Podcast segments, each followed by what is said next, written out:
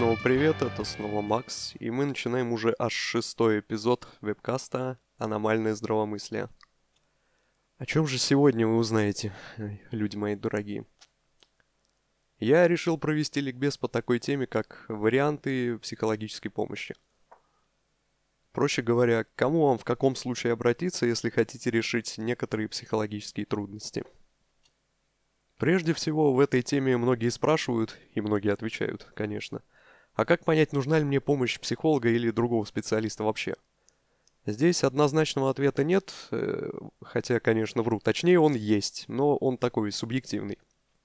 Можно сказать так, что основной критерий обращения за психологической или там психиатрической помощью, он такой. Когда все решения, которые вы попробовали самостоятельно, ну или с кем-то еще, с друзьями, там, с гадалками, с прочими колдунами, они себя исчерпали, а проблема все так же болезненна и так же актуальна, то вот это тот самый момент, когда стоит пойти уже к профессионалу. Да, ну, конечно, можно обратиться за профессиональными услугами и раньше, и это довольно неплохо, если сделаете именно так. Как ведь известно, профилактика, она гораздо эффективнее лечения в наше время. И к душевным расстройствам, психическим проблемам это тоже относится. Иначе говоря, предотвратить проще, чем лечить. Так что если у вас даже есть просто какие-то подозрения, то вполне себе можете сходить к психологу, к психиатру, психотерапевту, к кому-то еще.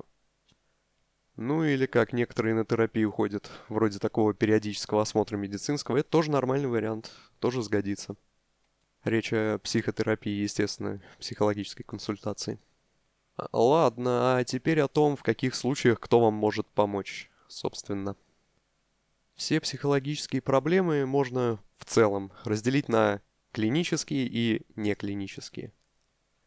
Соответственно, если проблема клиническая, то есть речь об эмоциональном или ином расстройстве, это непременно к врачу. Ну, как минимум к сертифицированному психотерапевту, психиатру. В чем между этими двумя вот разница? Да по большому счету, если мы говорим о России, а я сейчас говорю о ней, то ни в чем. Потому что формально, легально по закону, психотерапевт это психиатр, врач с дополнительной подготовкой. И больше никто. Однако тут такое дело, что вот такое определение в законе расходится с мировой практикой, и в связи с этим среди профессионалов, среди публики, у нас всем понятно, что психотерапевт это любой специалист, который занимается лечением расстройств психики. То есть неважно, медик он по базовому образованию или клинический психолог, или другой какой-то психолог. Да, ну правда здесь такая интересная вещь, что простой человек, то есть в среднем, сам по себе не определит, клиническая у него беда с психикой или еще нет. Да, то есть тут система несколько замкнутая. Чтобы выяснить, есть ли у вас, что называется, клиника, необходимо сходить к клиницисту, к обозначенным специалистам врачам, психиатрам, психотерапевтам. Вот так. А, еще есть неплохой специалист-психоневролог. Но это гораздо реже получается к нему направить. Ну, неважно. Дело в том, что это более надежный вариант, чем идти к тому же практикующему психологу. Ну, на мой взгляд. Так как я сам практикующий психолог. И общаюсь с коллегами. Я сейчас объяснюсь. Просто получается, что пилю сук, на котором сижу. Ну, прежде всего, я на нем сам не сижу, это да. Дело в том, что психолог как таковой, даже если он практикующий, что называется, он не всегда разбирается в психиатрической симптоматике. Во всей этой клинике неврозов, психозов и, естественно, пограничных состояний.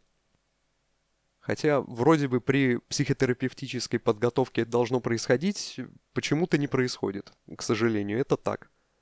Доводится общаться с так называемыми коллегами, которые меня спрашивают, а что такое расстройство личности?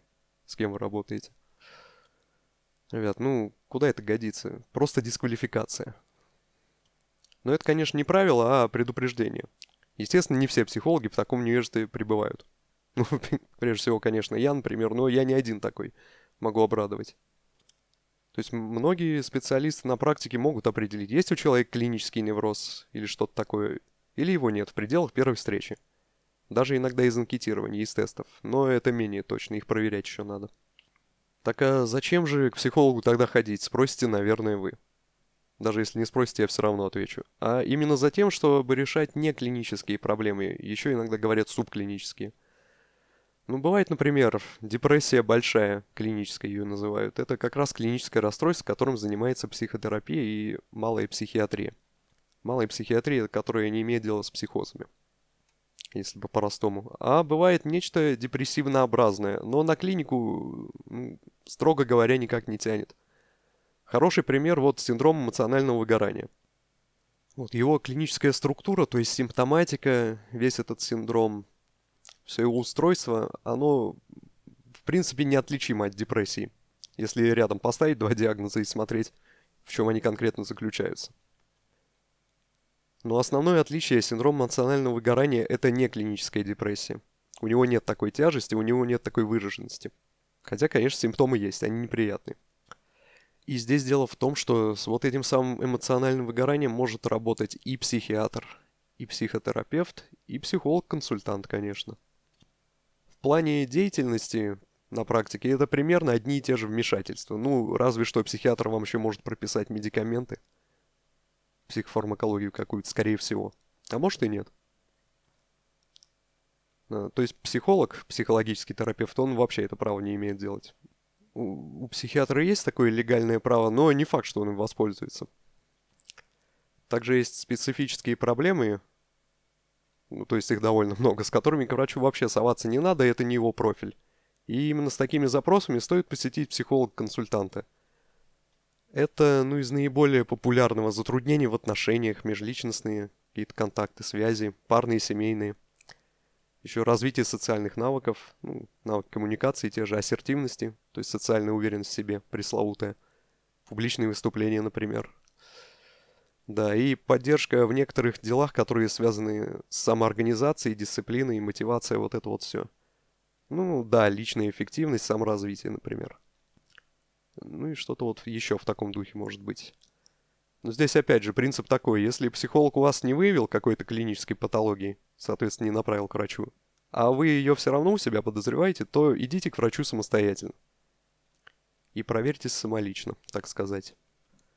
И вообще, стоит понимать, кто такой психолог. Психология – это наука об, ну я упрощу, об умственной деятельности и поведении.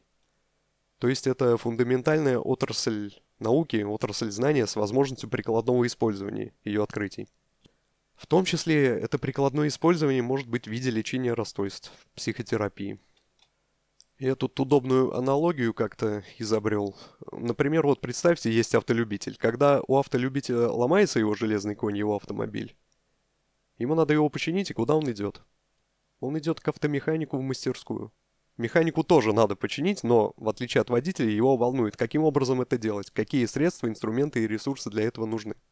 Самого водителя, ну, как правило, это не очень парит. А автомеханика, в свою очередь, не очень парит, какие ну, физические, инженерные законы стоят за тем, э, как машина устроена, как она вообще ездит. То есть механика, электроника, химия там возможно. Однако же есть ученые, физики и прочие, которых все это интересует и которые исследуют эти закономерности, благодаря которым машины вообще в принципе могут ездить и все прочее. Вот примерно так же в нашей обсуждаемой теме дело обстоит. Клиент, он приходит к психотерапевту, чтобы решить свою душевную проблему какую-то. И психотерапевт занимается решением этой проблемы на практике. Не факт, что он психолог, в том смысле, что ему интересно и вообще известно, как его приемы ну, работают на уровне естественных закономерностей психики. А, ему главное, что они работают. А психолог, ну, по крайней мере в теории, знает за счет чего и как действуют те или иные психотехники. Ну, даже если сразу не знает, то в принципе может объяснить. И это тоже не факт того, что он какими-то из этих техник владеет на достаточном уровне мастерства, чтобы кому-то помогать как терапевт. Но, но и не факт, что не владеет. Тут гибко, неоднозначно. А, ладно, в целом вот поговорили об этой теме, различия психолога, психиатра и кто такой психотерапевт. Я бы еще хотел обсудить две такие несколько отдельные категории специалистов, близких к этой теме родственных. Это ребята, которые себя называют психоаналитиками и гипнотерапевтами, соответственно. Их объединяет то свойство, что обе выше обозначенных э, модальности, специальности, оба подхода, они настаивают на том, что тогда как якобы психологи, обычные, в кавычках, психотерапевты занимаются чем-то вроде обычных воспитательных и разъяснительных бесед на уровне сознания, на уровне рассудка. Они, аналитики и гипнотизеры, работают с бессознательной частью психики. Точнее так, бессознательным как таковым занимается психоанализ, это оттуда термин. В гипнозе употребляется популярный тоже термин подсознание, но в принципе это обозначает одно и то же. Ну, если их вот эту вот позицию исключительности рассматривать, это не совсем правда на самом деле. Дело в том, что современная научная психология, она... Ну, не все, конечно, ученые, но в основной массе признают существование такой штуки, как бессознательные психические процессы. То есть подавляющим большинством это не оспаривается. И, соответственно, никакая современная терапевтическая модель, она не исключает факторов, которые не осознаются клиентом в данный момент из рассмотрения. А другое дело, что у психоанализа и гипноза своя специфика, как у рабочих подходов. Это да. Но про психоанализ тема отдельная, может быть, как-нибудь потом. А насчет гипноза могу сейчас в общих чертах сказать кое-что. Гипнотерапия – это работа с мысленными образами, которые с помощью внушений как бы ну, прививаются клиенту. Можно сказать так, что гипноз – это работа с воображением в состоянии глубокой концентрации. Глубокая концентрация – это то, что и называют транс. И когда клиент гипнотерапевта, он уже введен в это состояние, то практик-гипнотизер, он начинает использовать внушение. Внушение – это словесные конструкции, вербальные. Но они не сами по себе работают, а настолько, насколько они формируют у клиента нужные образы, нужные картинки в голове. И насколько клиент в них верит. И на самом деле метод гипнотерапии с точки зрения психологической науки, он ближе к поведенческой терапии, чем к тому же психоанализу. Это объясняется тем, что при внушениях используются те же самые принципы научения, то есть ассоциативного научения, что и, например, в обычном поведенческом обуславливании, формировании привычек. Да, просто здесь все происходит в воображении за счет внушений, вот этой вот концентрации и фантазий. Эффект у этого есть, конечно, специфический, он ограниченный, он есть, это подтверждено. Я лично на самом деле всем клиентам сообщаю – Сообщаю то, что они могут обучиться самогипнозу, аутогипноз еще называют, и использовать возможности своего ума без каких-либо внешних помощников, то есть самостоятельно себе делать внушение. И по личному опыту, все, кто интересовался этой темой, знают, в каких предметах гипноз эффективен, с какими проблемами лучше всего работать. Это работа с привычками и некоторыми эмоциональными проблемами, не клиническими опять же. Для работы с клиникой есть все та же нормальная психиатрия, психотерапия и психоанализ, опять же.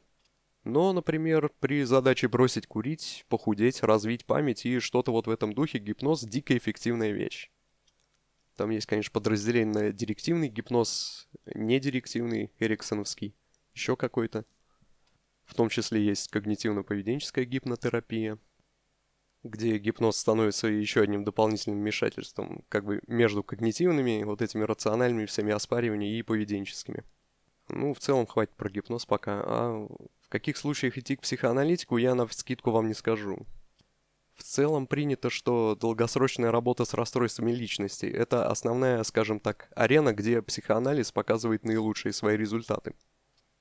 Но вообще, с другой стороны, как таковой психоанализ сегодня существует в виде классических моделей, которые устарели, неэффективны и вообще просто не считаются какой-то серьезной терапией. То есть я говорю об этом вот этом самом старинном методе, который идет от Фрейда, которым заниматься надо годами, и это уже не прикольно совершенно. С другой стороны, есть та же психодинамическая психотерапия, которая из вот аналитического направления выросла. Она показывает убедительную эффективность во множестве клинических случаев и очень уважается профессионалами – которые имеют дело с серьезными нарушениями. В ней, конечно, есть элементы того старого, олдскульного психоанализа, но они существенно переработанные, дополненные и модернизированные. Да, ну, то есть вы уже поняли, я просто срать на конкурентов собрался тут, да. Я это все к тому, что если вы видите объявление о каком-то вот классическом психоанализе или чем-то в такой подобной формулировке, или еще психоанализ чьей-то конкретной школы там, школа Кляйн, то просто напрягите бдительность. Ибо мое наблюдение в том, что современные психотерапевты, если они, грубо говоря, уважают себя, если их парит своя клиническая эффективность, они не занимаются этим и не продвигают себя, соответственно, как психоаналитики. Чистые, классические, настоящие, традиционные. То есть они себя не, не ассоциируют с устаревшими моделями. Да, ну и это примерно так же они не связываются с эзотерикой, гаданием и всякой такой мистикой. И на этой вот коричневой ноте можно завершить, наверное. По-прежнему, чтобы ничего не пропустить, из следующих эпизодов подпишитесь на канал «Аномальное здравомыслие». С вами был Макс Ильин, до скорых встреч в эфире.